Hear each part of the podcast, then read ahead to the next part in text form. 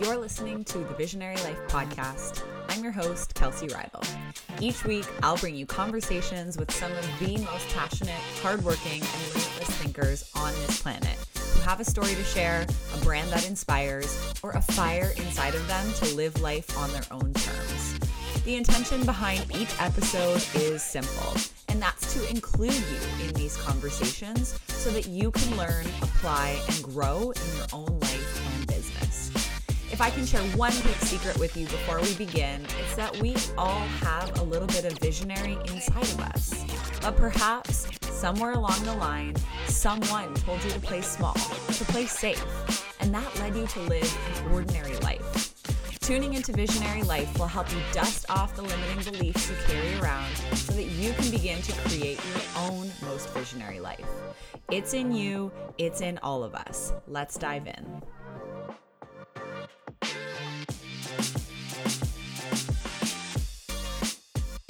Hi, if you're a regular listener of Visionary Life, then you know that we normally interview business founders around here. But when I look back at why I started this podcast, that was not the sole goal. It's just kind of how I ended up uh, following the trajectory of episodes. And I met so many incredible entrepreneurs that that's what you've been used to hearing for the past four seasons of the show. But really, my mission is to bring you conversations with visionary humans who are using their talents to create massive momentum and impact in this world, and who are living life on their own terms. And in the case of today's guest, she is doing so as the president of one of Canada's largest yoga communities. Before I introduce you to her, I want to put out a call to action that if you know any visionary CEOs or managers or presidents or VPs, please connect them with me. You can reach out on Instagram or email me because chatting with today's guest has really reminded me that visionaries are not always the ones starting the businesses, but they're often the ones growing existing businesses to new levels and leading companies with massive visions to brand new places. So, today, I hope you enjoy this episode because I am chatting with Carey Dillen, who is the president of Y Yoga. Y Yoga is a community of Canadian yoga studios founded in 2007 by Terry McBride and partners, which now offers 800 classes weekly across 12 locations in both British Columbia and Ontario. Prior to becoming president at Y Yoga, Carey was also part of the core team that made the Vancouver 2010 Olympics happen. She spent time working for big name brands like MEC or Mountain Equipment Co op and Boston Pizza. And she also has a CPA designation that has opened the door to many opportunities. So, more on Carey in a moment and on Y Yoga. But first, I thought I'd give you a quick update. So, I was listening to a Tim Ferriss podcast earlier today while I was doing some sprinting on the treadmill at the gym. And I heard this really amazing quote that he pulled from one of his past interviews. And it really got me thinking about how I could ask myself this question in my own life. And I just wanted to share it with you in case you're going through any challenges or you're trying to make a big change in your life or you're looking to shift your health or your career or your relationship. And the question is this I want you to ask yourself, how have I been complicit in creating the condition, conditions I say I don't want? So, again, that's how have I been complicit in creating the conditions I say I don't want? this really struck a chord with me because when we say things like, I'll never find a new job, or I'm going to be broke forever, or I'm just not ever going to get into great shape like this person. Well, that's simply not the truth, first of all. And I want you to ask yourself if any of these types of thoughts ever plague you, what factors are you enabling that make you stuck or that make you stay where you are or that make you experience the condition you don't want. And for me, I kept thinking about a few things in terms of my own business. And in particular, the reach of the visionary method, the 90 day business coaching program that I run. And I've been struggling with a couple things like how I need to modify the pricing model and um, another thing is that in order to truly scale this program on a global level, I need to refine my entire sales funnel at the moment. And the sales funnel has worked for over a year and it's gotten to a decent reach of people. But I know it's going to take a massive overhaul to get to that next level of truly reaching a global audience. And yet, I spend so much time sitting, watching what others are up to, not making definitive processes for my own growth, and then wondering why I'm not reaching the same level of success as certain coaches um, or certain business leaders that run something similar to the visionary method. And I've been asking myself that question how have I been complicit in creating the conditions that I say I don't want? Like, I don't want my program to stay at the level it is forever. I am looking to grow and make this a massive entity. I want anyone who wants to start a business to go through the visionary method because I know it can help them. But it's going to take some radical ownership on my part to realize where I'm being complicit and to change that and to take action. And so I just thought I'd share that question with you for anyone who is maybe suffering from being complicit in taking action on their dreams. Okay, let's chat more about this episode with Carey. So, with a focus on offering the highest quality teaching, incredible studio experiences, and accessibility of yoga for all levels and for everybody, Y Yoga continues to support the well being of Canadians through yoga, fitness, meditation, and signature classes. Most recently, Y Yoga launched an on demand class streaming platform called Y Yoga at Home, allowing guests to practice with Y Yoga teachers anytime, anywhere, while accessing expert knowledge. I was actually generously gifted a two month trial of Y Yoga at Home and I've really loved the classes that I've experienced. Just last weekend, I did a bar class. I was on my patio. All I needed was a yoga mat and my body. I've also tried some of their yoga classes too. I can even choose a quick lunchtime express class, which is only 20 minutes long, or all the way up to a more intense hour long class. Everything has been truly amazing with the platform. It's easy to navigate and simple to flip on. So, under Carey, Y Yoga just also announced that they're now franchising. So, if you've ever thought about opening a yoga studio or you wanted to open a franchise, this might be the opportunity for you. In this episode, chatting with Carey, we talk about the routines that both her and I love when starting our days why it's important to have a creative outlet, and especially when you're in a job that maybe doesn't allow you to tap into that side of you. We chat about how she landed a once in a life opportunity with the Olympic commitment, and then ultimately how she landed her role as president of Y Yoga. She shares what her vision is for the company and how she's looking to spread that vision down through the organization. She shares a little more about the experience that you'll get if you attend Y Yoga or take one of their at home classes. Especially if you've never been there before, this is going to inspire you to get to a studio or tap into their streaming service. And we talk about so, so much more. I think you're really going to resonate with Carey's journey. She's amazing to chat with, such an inspiring woman, and I cannot wait to share this episode with you. So you can go ahead and connect with Carey Dillen. Just type her name into Instagram, C A R E Y D I L L E N. Or you can find Y Yoga online at yyoga.ca or on Instagram at yyoga or yyoga at home. Before we dive in, I want to thank this week's sponsor, Healthy Planet. Now, let's dive into one of the amazing products that Healthy Planet sells essential oils.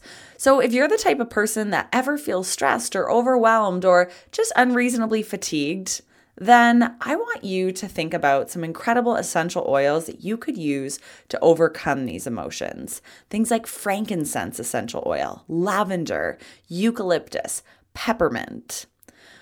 In my home, the diffuser is going all the time. I have oils for every single mood, from the moment I wake up to the moment I come home from a long day or come home from the gym and I need a calming scent.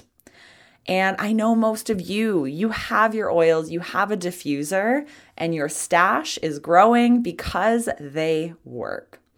And I bet you didn't know that Healthy Planet can be a one stop essential oils shop. With brands like Now, AromaForce, and New Roots, you've got your pick of top quality essential oils to shop anytime and shipping to anywhere.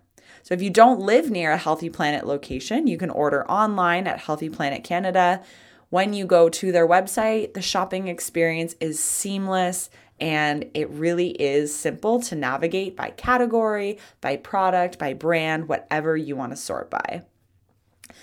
One other exciting thing that I definitely want you to take advantage of is that you can use my code Visionary10 at checkout to save 10% off any online order that's a minimum of $49. So head to healthyplanetcanada.com, grab some essential oils for calming, for relaxation, for the bathtub, and then use my code Visionary10 at checkout to save 10% off any online order that's a minimum of $49.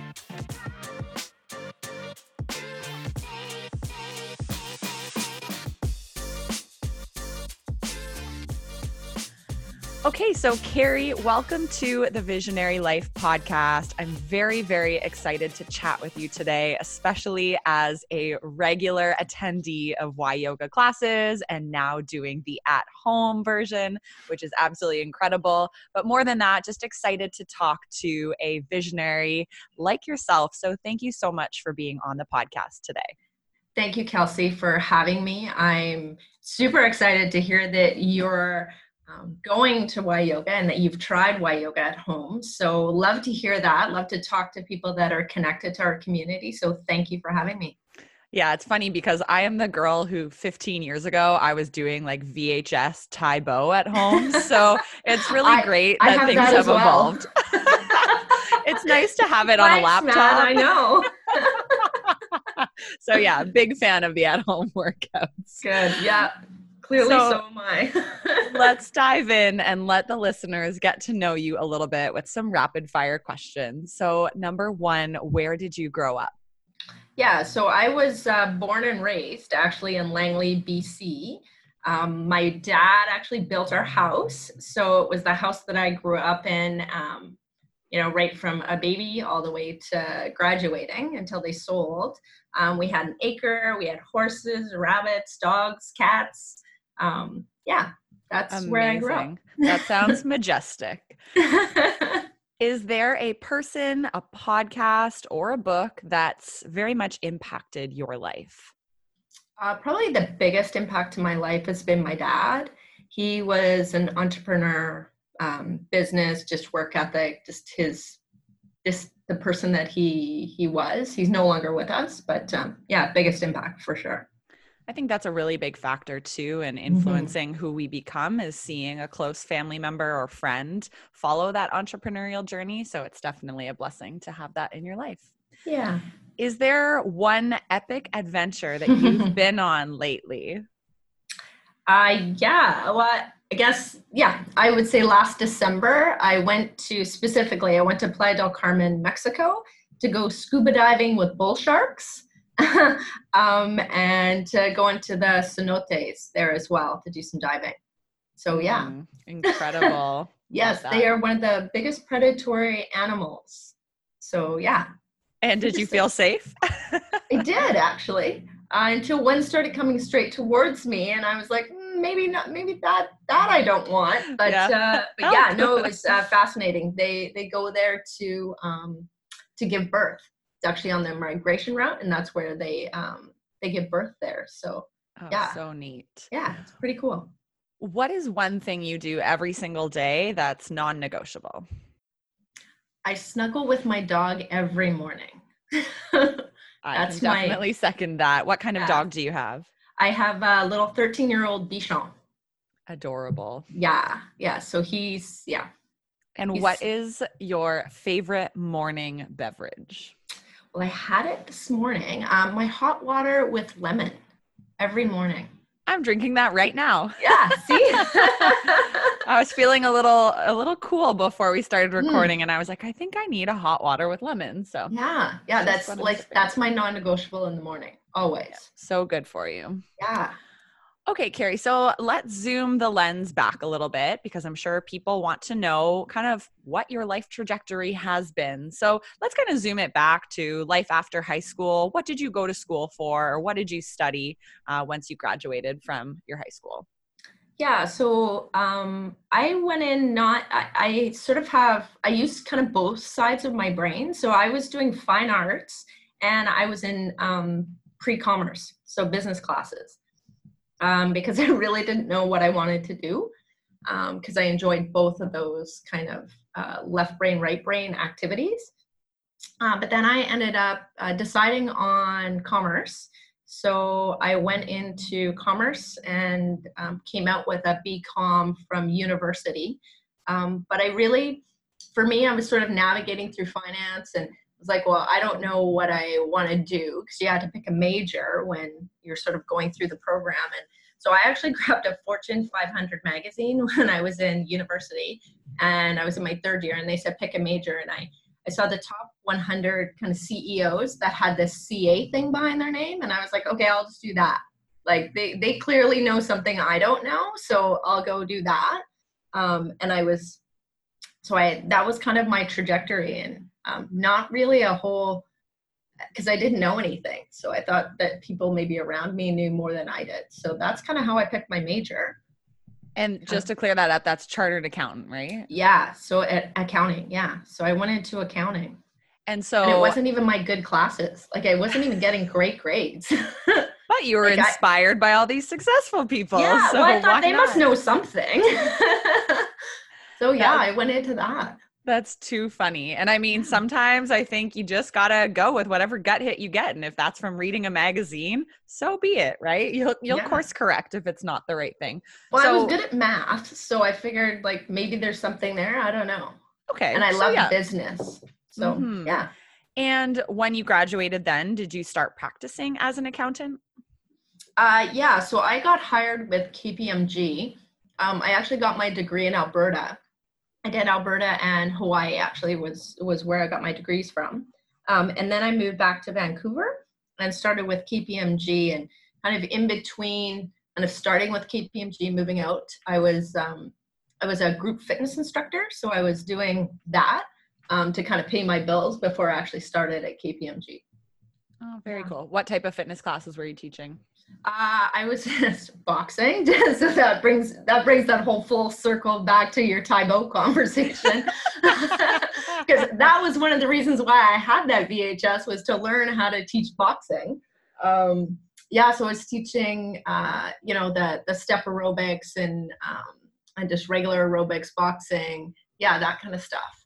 So you do you know, it- think that you kind of held on to that while you were practicing as an accountant because you still Mhm. needed to stimulate that creative Yeah. art side of your brain? Was that kind of the what was happening there? Yeah, for sure. For a hundred percent. So for me, like I need that creative kind of outlet. So, you know, before I was drawing and painting and I was, um, and I was dancing and choreographing. And I think that that led into when I was in university was, yeah, I'm doing all these school things, but I, I was teaching uh, fitness classes as well. So yeah, it's, and I, and I'm sort of, I would say that's probably a bit of a through line for me is it's either been sports or some sort of health, wellness, creativity um, piece in there for Hmm, sure.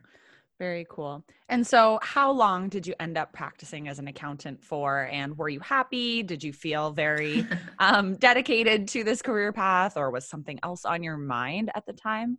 Yeah, great question. Um, I was actually at KPMG for seven years, so I was senior management.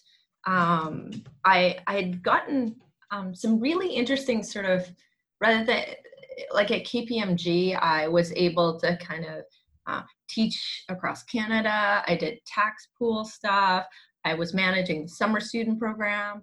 Um, so I got to kind of dabble in a bunch of things, and then all of a sudden I got the, the sort of the tap on the shoulder saying, "Okay, we want to put you on partnership track," and that's kind of the top of the mountain, right? Like everybody's kind of that's the succession plan is to get to that top tier, and I was like, "Oh, I'm there," and I thought, "Oh God, do I want this?" and i and i took a bit of time and a pause and i went no i don't. Like this is not the life that i want. And i went oh geez what do i want? Um yeah yeah it's sort of i would almost say like snuck up on me in a way of i wasn't necessarily gunning for it but um yeah it was it was somebody else saying hey you're there and mm-hmm. i went i don't want to be there so it's interesting you bring this up because I know that a lot of our listeners find themselves at this crux in their career at a certain mm-hmm. point. And I think this is a, a potential pivot point for a lot of people to either make that change and go, oh my gosh, I don't want that next step like my colleagues do.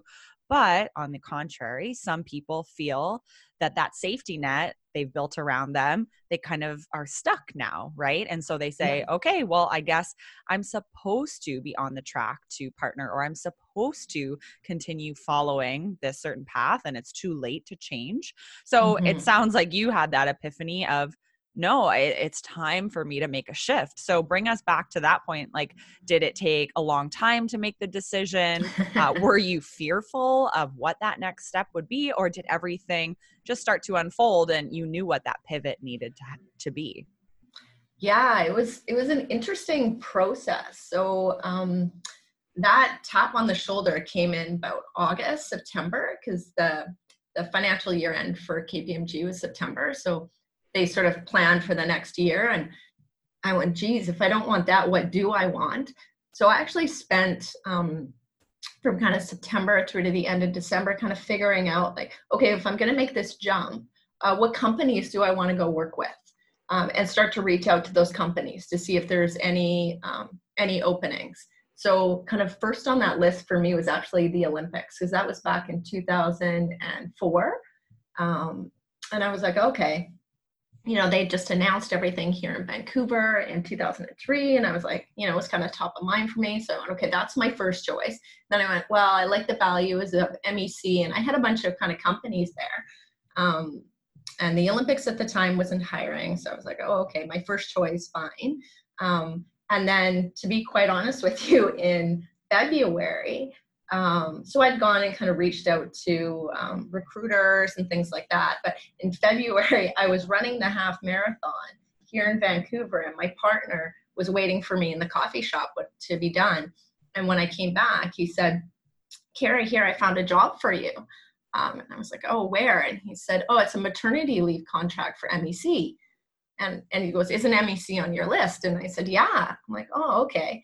And then he said, Well, what do you want to do for the rest of the day? And I said, I actually have to go back to work. I've got to go do get a bunch of files out for KPMG. And so I went back and I was in the office and I was a little annoyed that I was in the office on a Sunday.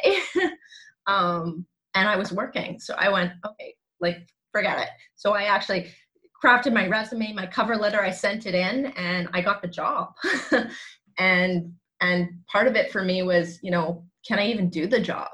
Um, and so I had that, you know, kind of, I would say that imposter syndrome of, I guess I'll just kind of fake it till I make it. And these people think I can do it and we'll see.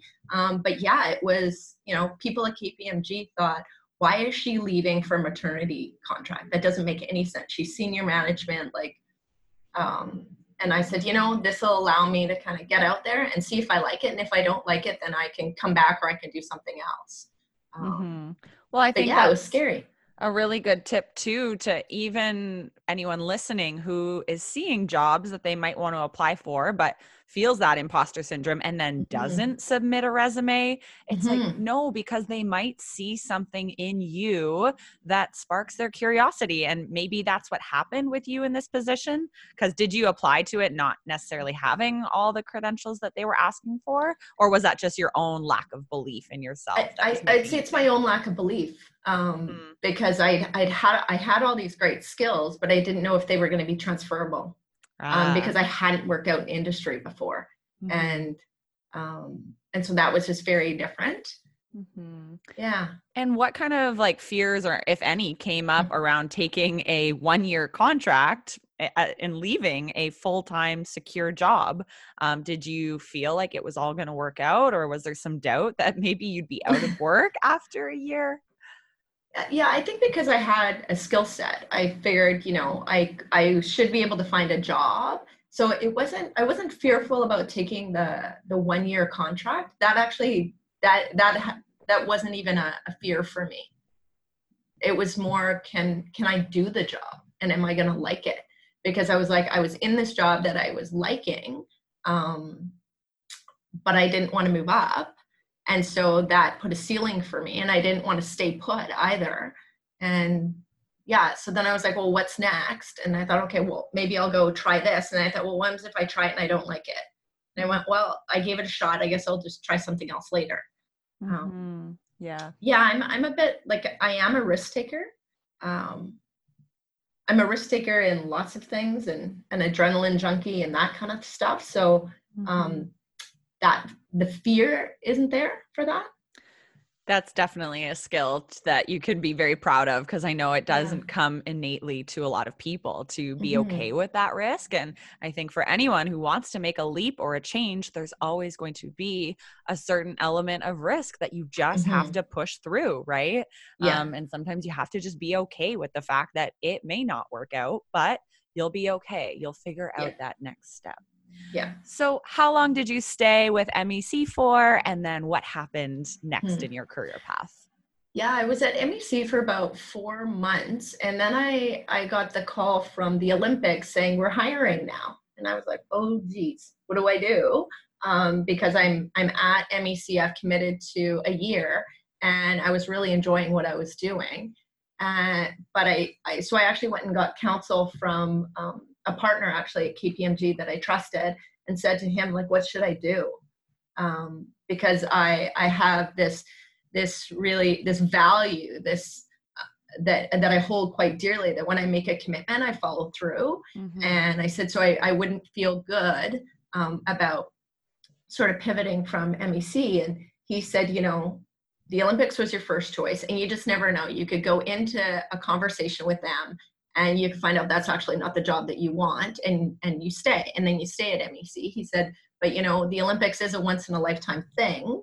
Um, he said i think you need to go through the motions and see if it's if, if there's a fit there. Um, so that's what i did. And i went through and um, there was a fit. And um, yeah and then i got the role with um, with the olympics and i and it was it was a real struggle like um, ethically for me around not following through on that commitment and um, and mec was very gracious um, I took a lot of time to sort of transition out of the role and to help to find somebody else. And um, but yeah, it was a really hard decision for me Mhm. um, around Yeah. commitment.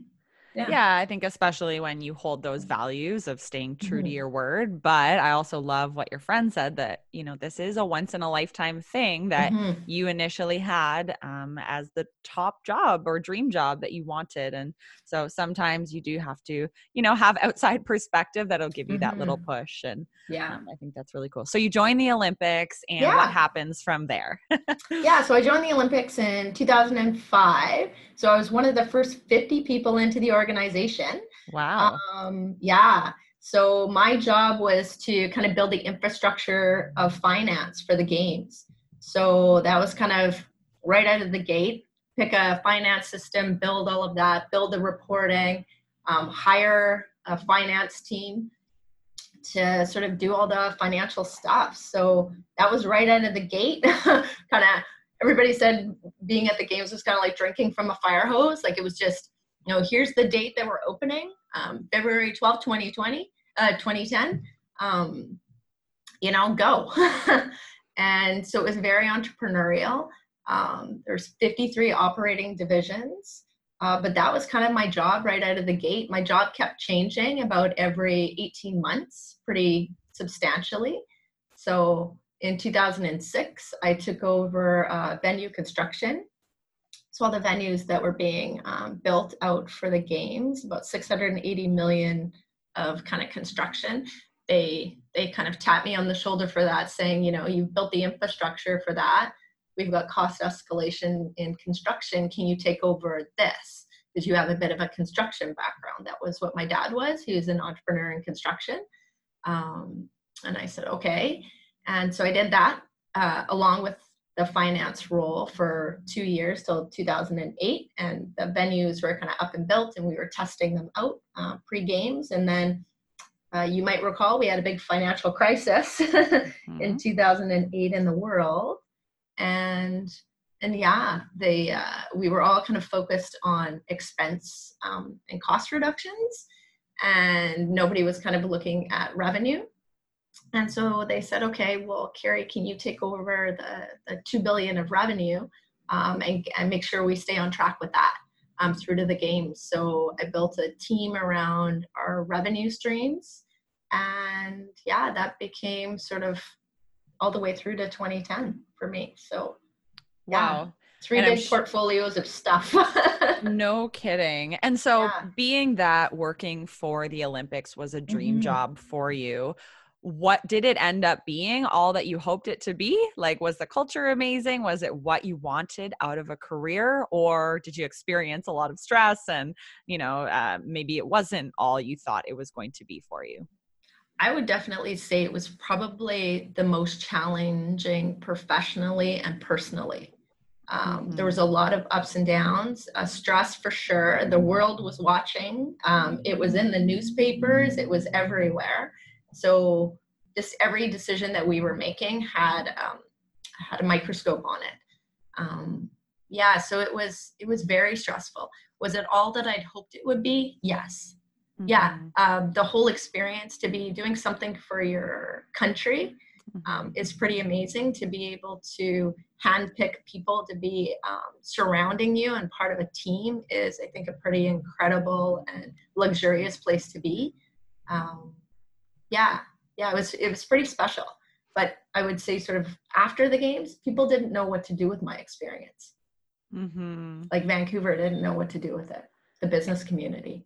Is that because you had so much experience with the olympics and pulling it off and and really having a, a pretty awesome role and the chance to do so much work that you'd never done before that then you didn't necessarily find a role that could keep up to that afterwards yeah it's it was it was interesting to me because uh, the last sort of six months of of the games people were like this is amazing you're amazing and i was like yes i'm amazing. Um, and then you know everything your contract ends everything's done. Um, i went back out into the working world and went okay i've got all this amazing experience somebody come hire me. And what was happening was were was the business community looked and said yeah but you haven't done widgets. Like i do widgets and you haven't done widgets so i don't really know what to do with like these 53 divisions that you've been working on and doing this and doing that. Like i don't under, like i don't know that you're going to be able to relate to my business. Mm, you're like overqualified like, oh. but but overqualified but but but also they're saying qualified. Yeah but but and they're also saying but you know what? Um i i don't know i don't i don't know if you're qualified to do my business mm. so yeah it was a it was it was a struggle because I'd come off this really big high. Um, and and people saying like, you know, and I thought I had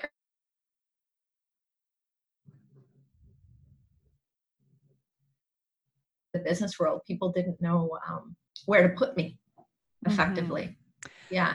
Now, did you ever feel a sense of loneliness during this time, like feeling mm-hmm. like nobody understood you? Because I know myself yes. and a lot of fellow entrepreneurs, we have either this experience or this vision or just this trajectory that only we have followed for our life. And ultimately mm-hmm. that sometimes leads us to feel a little bit isolated and like nobody understands us or that we not are not sure our place in the world so i'm wondering did you ever encounter that oh for sure 100% um, i was coming into my 40th birthday and i and i said to my dad i was like you know it was a year later so it was in 2011 and i said to him i'm like i'm sitting here I'm coming into 40. I have no job. Nobody like wants me. I'm I'm you know and I and I said to him, I think I'm depressed.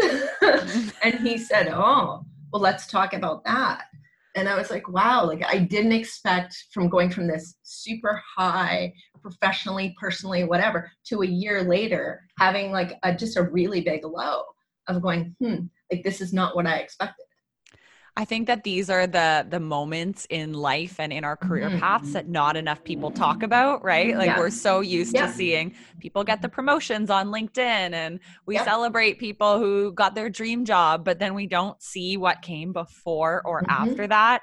And the reality is that with the highs, there will inevitably be the lows and yep. it's tough right no it matter whether it's working for yourself or for someone else but yeah, I think it's important to also communicate that there there will be kind of that balancing act mm-hmm. between every dream job. There's probably going to be a lull where you yeah. just feel yeah displaced and like you have no idea what to do so yeah absolutely like for sure relate when you that. start questioning oh should i have taken that job that was offered to me that i didn't want and knew it wasn't in alignment right? Yep. and then you're like maybe i should have done that. And then and you're shoulda woulda coulda the whole way along. And then it's like okay i just need to sit with i made the right decision at the time. Now where do i go from here? Yeah yep. It's yeah. definitely like a midlife yeah. crisis or wherever you're at. So sure. after you finished up with the olympics what mm-hmm. happened after that? Yeah. So when i was done with the games i actually did a ton of traveling so I was like, I need a break. So I did some traveling. I did some advisory work with London and Sochi Olympics, did some stuff with the International Olympic Committee. Um, yeah, and then I came back to Vancouver. As I said, I was looking for a job. Um, I ended up landing at Boston Pizza. Um, and I was there for a couple of uh, almost two years. Um, and I made the decision to actually leave Boston Pizza without a job. Mm. Um, my dad had just passed away, and he and I had been having some really, really heart to heart, great conversations, sort of leading up to his passing, which I didn't expect his passing to happen. Um, yeah, so it gave me time to reflect afterwards and kind of think about am I in alignment and you know you talked about pivotal points in sort of your career and life path that was a pivotal point for me again um, where i made the decision you know what i'm going to leave and hopefully i'm going to find some something um, that's going to align better with my values my my passion my vision for my life. Um, and that's actually when i came into y yoga. I was actually going to y yoga. Mm-hmm. and um, yeah and i was like i was running. I was like i need my life to manifest in a way that i see it. Um, yeah and a role came up at y yoga. I applied. I got the job. It was a cfo job um, they were looking at kind of up leveling the organization and wanting to expand across Canada. So they viewed my experience um, to be quite in line with where they wanted to go, and they loved that I was already a, a, a really invested part of the community. So. Mm, yeah. That's awesome. Yeah. Now, one thing that I know a lot of the people that I work with and the listeners encounter mm-hmm. is when they ask themselves questions like, am I in alignment with my job? Mm. They don't really know what the answer is because they're not sure what they're mm-hmm. good at or what they like. And they're having trouble figuring out like what they're meant to be doing or what their purpose is. So, mm-hmm. have you always kind of had that inner knowing of when you're in and out of alignment? Or are there things that you did to cultivate that stronger sense of self? Mm. Really great question. I would say, like, for sure, my intuition told me I wasn't in the right job. Mm-hmm. And it took me uh, to my dad's passing for me to to really go you know what you've known this for two years you just haven't done anything about it yeah um so yeah, I, I would say I've always my gut, my gut, my intuition will always tell me like you're like something something isn't right. Um, whether I whether I can sort of articulate like I just I know something's not right, but I sometimes I don't know what to do with that or where that might take me next. But um, but I usually like to kind of sit with it. And what I've what I've noticed for myself is that it um, is that it usually takes something almost externally for me to make the shift. Mm. Mm-hmm. Yeah. Or for me to like really go like, yeah, it's been sitting there for a while. You just haven't done anything about it. Mm-hmm. Yeah, I think where a lot of people are are hung up right now is that they're not listening to that inner voice, hmm. and instead they kind of tune into everybody saying, oh, you've got the job and the mm-hmm. benefits mm-hmm. and you work for such and such company. It's so well known. You can't leave. And yeah. those are external voices that are really crowding out what your gut or your mm-hmm. intuition mm-hmm. or your inner voice says. So, yeah. yeah, I think it's important to take that time to tune in and to do things that you love that can inspire you to find what you want next. So, well, and really that's what yoga does for me. It used mm. to be mm. running. Yeah. I've since um, had some injuries, so I don't do that quite but the, it's for me it's that moving meditation. It's clearing out all the stuff. Um, so i find that when i don't uh, physically move my body um, through like yoga or running or walking outside or anything like that like if i don't do that i've i've lost connection with my intuition. Mm-hmm. such a good tip yeah. So, for somebody who has never heard of or mm-hmm. experienced Y Yoga before, could you share a little bit more about the company and what you guys do? Sure. Um, so, I think, you know, kind of the unique thing about Y Yoga, we've been around since 2007. We um, were founded in Vancouver.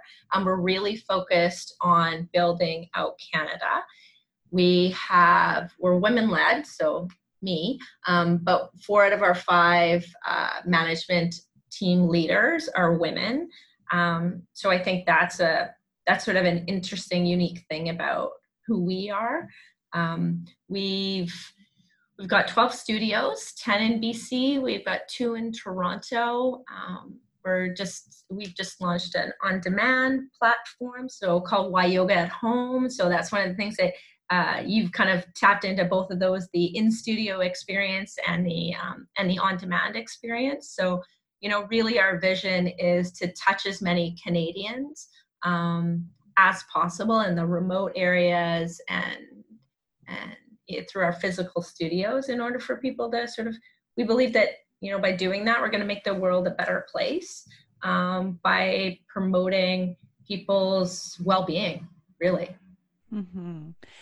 And so, for someone listening who says, Well, that's great, you've got these studios, this mm-hmm. at home program, but can't I just pop on a YouTube video and do some mm-hmm. random yoga experience? Like, what is unique about Y Yoga, and why should people want to spend money and time to join a studio and a culture like what you have created? Mm.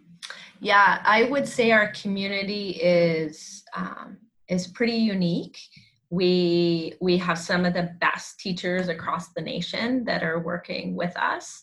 Um, we really want to cultivate that um, that that feeling of being a part of a community. And i think that in the studios we definitely create that place of of um, a place to go inwards to go from the hustle and bustle of your daily life and actually spend that hour, hour and a half on the self care of yourself um, and creating that environment to do that. I think our physical spaces definitely do that, and I think the the on demand um, platform really it's focused on the person and um, the alignment of creating within your body as well as to your mind. So I think just really the the spaces create a sense of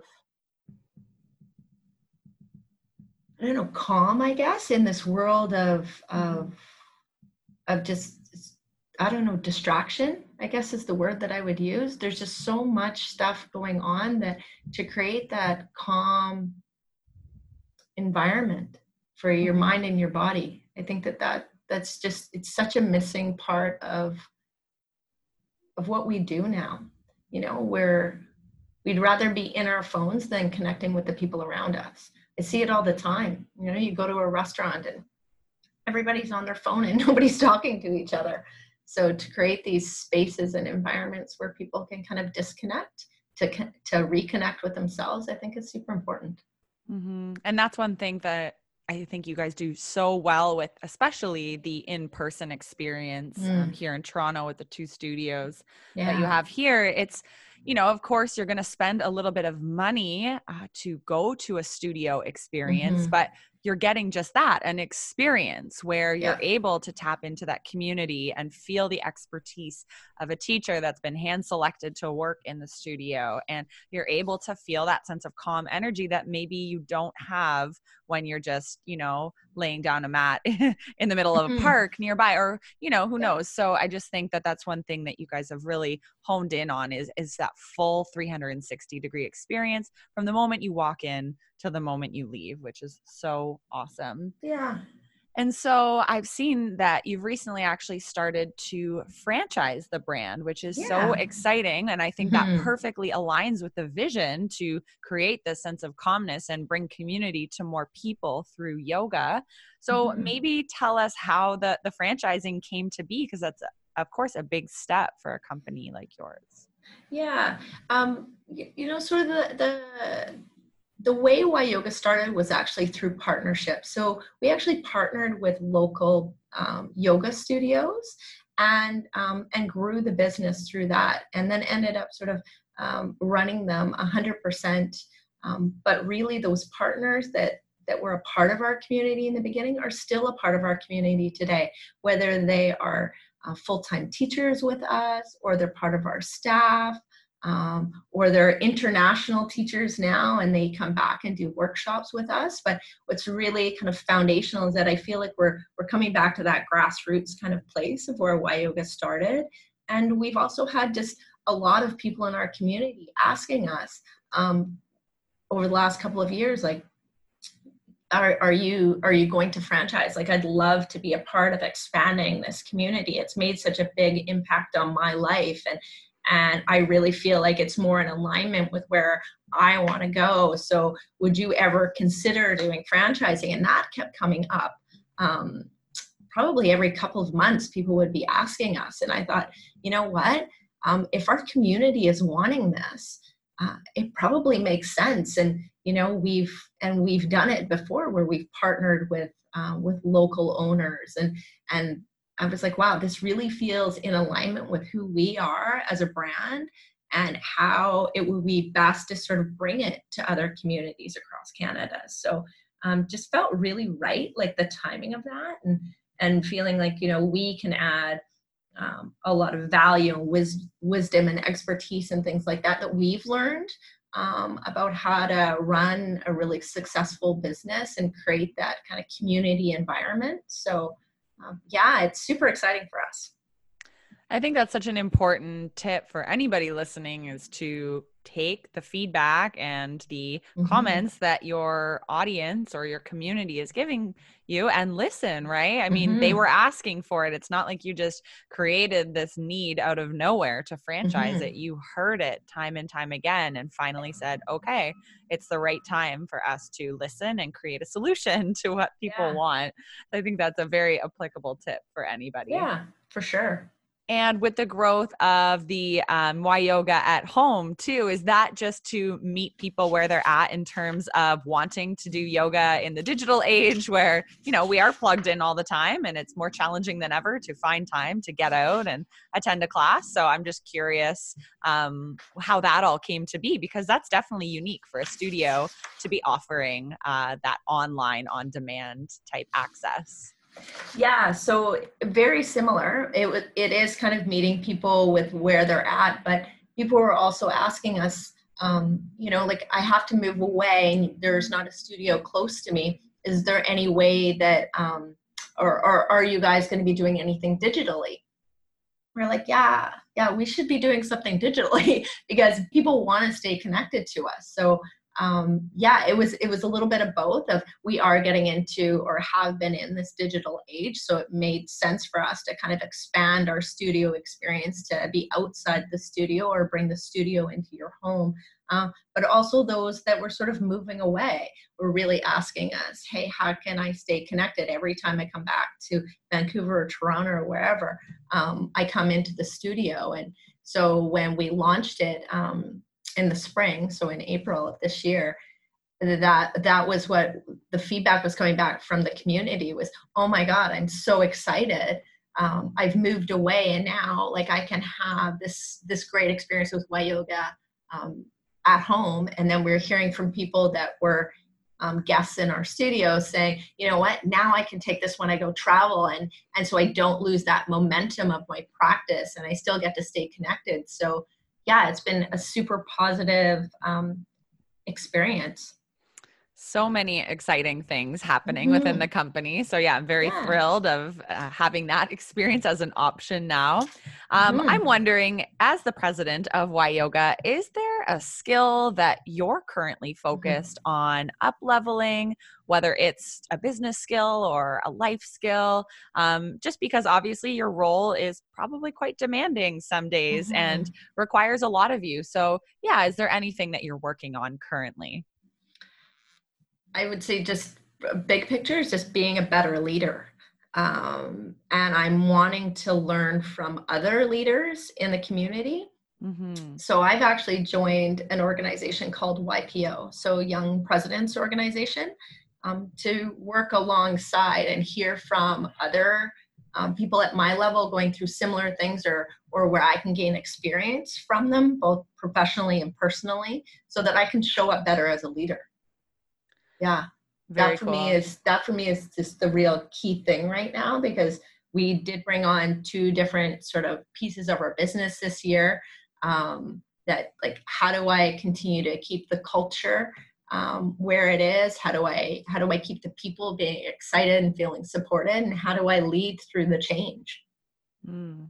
I yeah. love to hear that. Yeah, you you sought out an organization mm-hmm. that could mm-hmm. help you with that because I think that's really important. Yeah. Besides YPO, um, mm-hmm. have you mm-hmm. ever hired or worked with a coach or a mentor in order to kind of bust through some of your own limitations? And that could be anywhere in your career path, or have you kind of done it all yourself? Yeah, no, for me, I haven't I haven't hired a coach at this point. Um, my dad was always my my coach and my mentor, my advisor.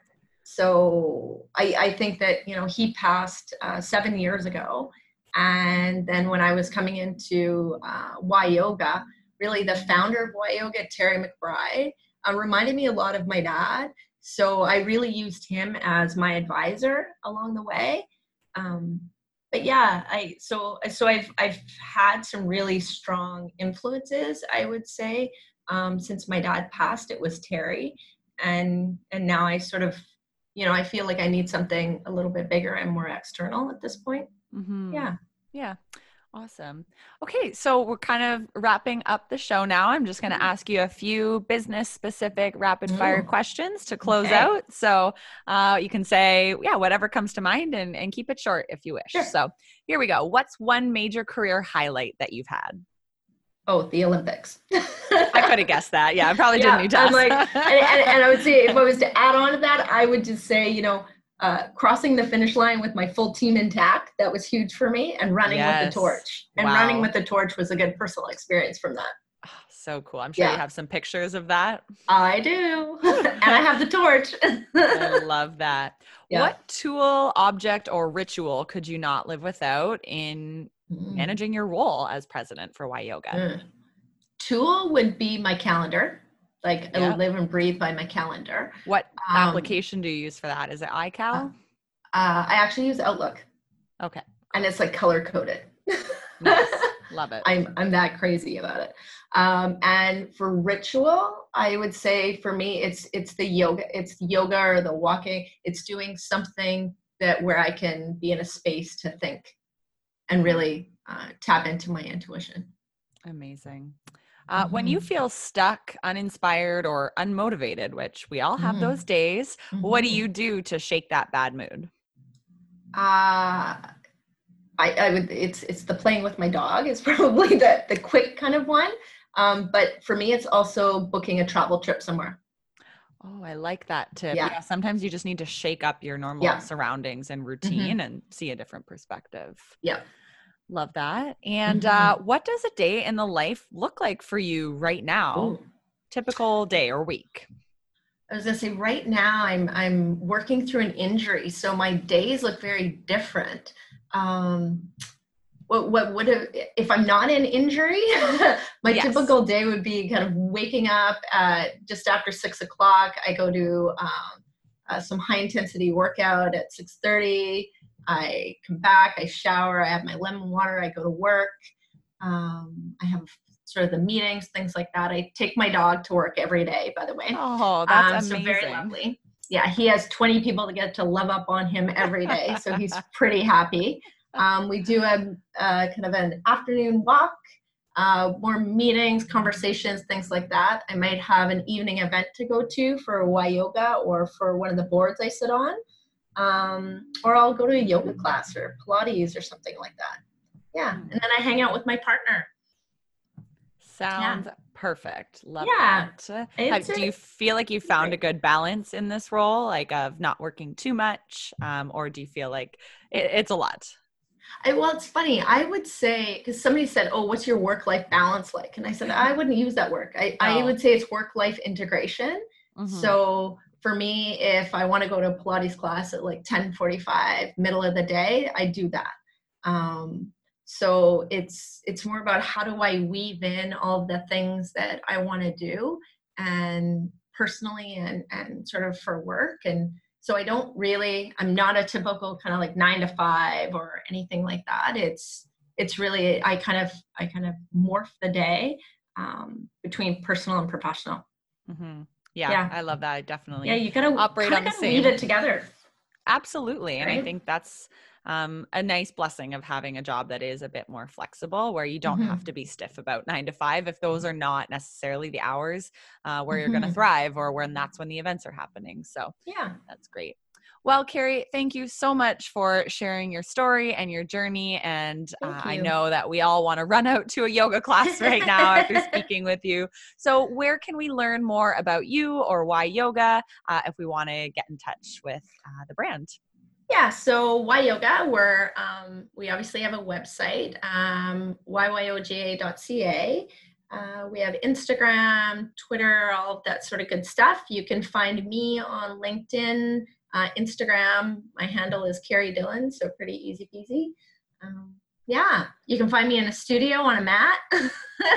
Perfect. Yes, if I find myself on the West Coast, I will definitely try to attend Absolutely. the class with you. So, yeah. Amazing. Well, again, thanks so much for your time and I can't wait to share this episode. I know people are going to get a ton of value out of it. So, I'm really grateful that you shared your journey on the podcast. Yeah, thanks, Kelsey. I really appreciate it. And good luck to all those entrepreneurs out there. I wish you um, great luck in following your intuition and being super successful. Thanks for tuning in to this episode of Visionary Life.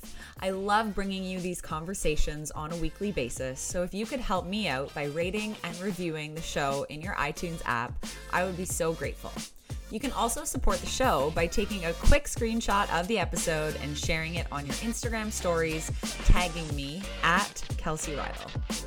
If you're feeling stuck, uninspired, stagnant, bored, or confused in what your next step should be, it's time to take action. Please reach out because I'd love to connect with you. I'll catch you in the next episode.